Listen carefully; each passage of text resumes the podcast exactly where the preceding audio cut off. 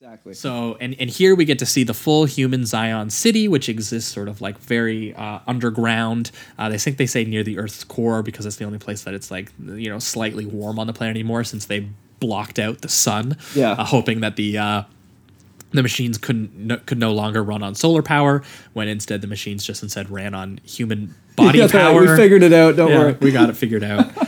um, and yeah, and and it, it kind of goes through the idea of sort of like these newly formed um, societal structures by people outside of the matrix because we spent most of the matrix being like the matrix itself is a construction of society designed to keep people in check Yeah. and here is one where people are you know sort of like a group of people come together and they are creating the first structures of what eventually would become sort of you know like a um, collective resistance i suppose and uh, it's it i find the aesthetic here sort of interesting a mix of sort of like uh, sci-fi tech still again like that cyberpunk aesthetic Yeah. but also mixed with like like caves and tribal robes and you know like a more Right. like it's it's it's trying to get to an idea of like a primal primordial human civilization like Yeah. the first time But yeah, exactly. um, so again, you'll get a scene where like Laurence Fishburne is in like a sort of like a, a tribal vest of some sort, shirtless,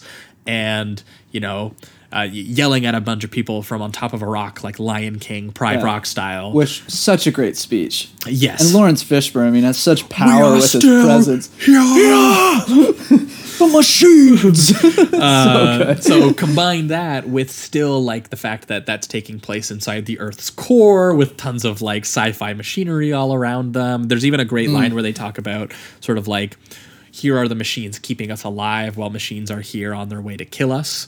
And you know, like they this this Yeah. really explores the idea of sort of like the original humans creating our first structures, basically, Yeah. our first civilizations, our first societies, um, but in the middle of a sort of like sci-fi apocalyptic dystopia. Right. So it's So it's, now- very, it's very cool imagery, and it's it, it is an expansion of the same ideas that the first one had, but we're just seeing it from a you know com- a different aesthetic, a different look at it. And what I like about that too is the you know that sense of community because I mean at this point all of these different people have to come together. Yeah. Because these There's literally nothing it's- else they can yeah, do, it- yeah. that this is this is the human race now. You know what I mean? And uh, that scene, and I think you said it in your Letterboxd review, which is like the Wachowskis were basically painting the image of what we're fighting for. Yes, With, it's so with this techno-driven, sweaty rave, basically Well, that yeah, they and- have and- this and- giant orgy. yeah, well, and a big thing about it is It's that great. Uh, it's uh, I think when when Dave Imbeden It's a very human part of what we don't usually see in the Matrix, which yes. is cool. Yeah. Well, and that's just it. Is when Dave. I think it's actually the first time we really see like just real human connection. yeah, because everyone, it's it's a pure, it's it's pure. Um,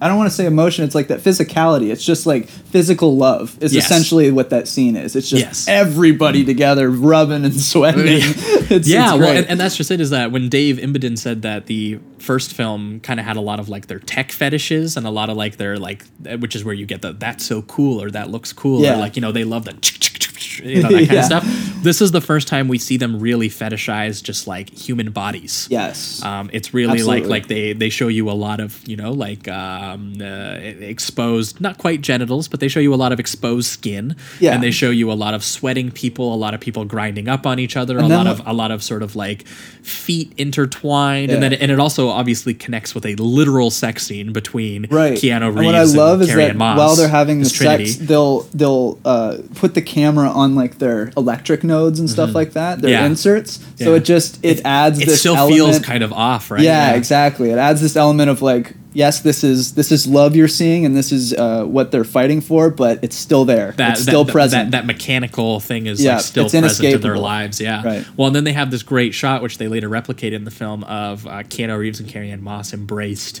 uh, in the cave. Um, where they're sort of like cocooned and they feel safe and all of this, where like they've you know they've just they've just had some some rock and sex, and so is clearly everyone else in the in Zion.